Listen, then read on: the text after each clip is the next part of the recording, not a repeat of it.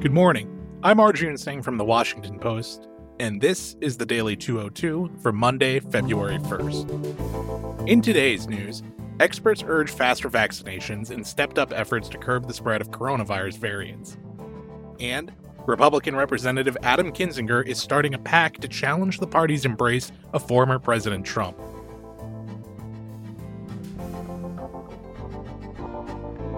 But first, the big idea. President Joe Biden entered office with an ambitious call for unity, but as he enters the third week of his presidency, he's being confronted with the political limitations of that goal. With scant Republican support for a major coronavirus relief package backed by Biden, Democrats are planning to utilize a legislative tool known as budget reconciliation that would allow them to pass the bill in the Senate with just Democratic support and neutralize the threat of a Republican led filibuster. The proposed package includes $1,400 stimulus payments, an increase in federal unemployment assistance, aid for rental assistance, a boost in food stamp payments, an increase of the minimum wage to $15 an hour, and more than $300 billion in assistance for state and local governments, among other measures. But Republicans have been quick to balk at the package's total price tag of $1.9 trillion, Challenging the president to make good on his calls for bipartisanship, 10 Republican senators announced Sunday that they plan to release a counterproposal that would cost a total of $600 billion. The Post, Seung Min Kim, Erica Werner, and Jeff Stein report that the senators' proposal would do away with elements of Biden's package that have drawn Republican scrutiny, including nixing raising the minimum wage to 15 an hour and reducing stimulus payments to $1,000 instead of $1,400, while significantly raising the threshold for who will be eligible to receive them.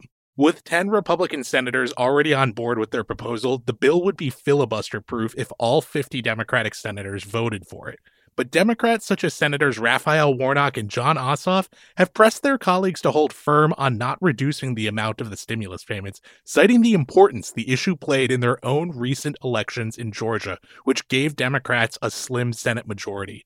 And Senate Majority Leader Chuck Schumer accused Republicans of providing a quote, take it or leave it offer, unquote, and encouraged them to come to the negotiating table in good faith. The White House's top economic advisor, Brian Deese, said Sunday that the White House would review the Republican senator's offer, but emphasized the importance of a speedy passage of a relief package. And while some Democrats have expressed hope for the next relief bill to be a bipartisan one, aides say the Republican letter would not change plans to move the bill forward via reconciliation, setting the stage for a party line passage of Biden's plan. And that's the big idea. Here are two other stories that should be on your radar.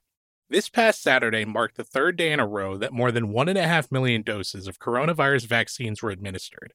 But while vaccinations are slowly ticking upward, experts are growing concerned about how emerging variants of the coronavirus will impact the nation's ability to crush the pandemic. The Post Paulina Firozi reports that experts are calling for dual efforts to address the emergence of the variants by ramping up vaccinations and by continuing to underline the need for safety protocols to curb transmission. President Biden has pledged to ramp up the U.S. vaccination effort and has expressed hope that the nation will be able to reach a point where they are vaccinating 1.5 million people per day. But experts say a faster vaccination rate is key. Michael T. Osterholm, director of the Center for Infectious Disease Research and Policy at the University of Minnesota and an advisor to Biden's coronavirus task force, said it may be time to call an audible on vaccine distribution in response to the growing risk from variants. He called for prioritizing the first vaccine doses ahead of a variant fueled surge. In a tweet Sunday, Tom Frieden, a former head of the CDC, warned that the discovery of the variants are an early warning that the virus may evolve to, quote, escape vaccine protection, unquote. Health experts have called for continued adherence to pandemic protocol. In an interview on Sunday, Osterholm stressed the importance of wearing masks, saying, quote, we've got to get people to start using these right.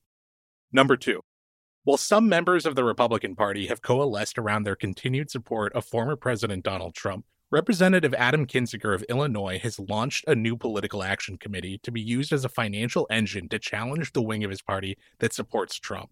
As the Post, Paul Kane, and Amy B. Wang report, Kinzinger, who came to Congress amid the Tea Party wave of 2010, said the January 6th insurrection at the Capitol was an inflection point for the Republican Party, and it provided a stark divide between those who want to continue a path toward autocracy and those who want to return to traditional conservative value. Kinzinger previewed his PAC in an interview with reporters Saturday, where the congressman took jabs at freshman Congresswoman Marjorie Taylor Greene of Georgia. Greene has been embroiled in a slew of controversies surrounding her promoting radical and unfounded fringe theories on social media before being elected to office. In the same interview, he accused House Minority Leader Kevin McCarthy, who continues to embrace Trump's influence on the GOP, of weak leadership. Kinzinger claimed that McCarthy wasn't the most influential member of the House Republican caucus, but rather Representative Jim Jordan, a congressman from Ohio who emerged as a fervent defender of Trump during the last four years. As the party splits over support for the former president, Kinzinger is gearing up for a fight, but he said he himself has no ambitions of being elevated by Republican leadership or even higher office. He said his push was less about ideology and instead an effort to push racists and conspiracy theorists out of the party. Kinzinger said, quote, We don't embrace conspiracy theories to win anymore. Would we lose the Proud Boys? Maybe. I'm fine with that. And that's the Daily 202 for Monday, February 1st. I'm Arjun Singh. Thanks for listening.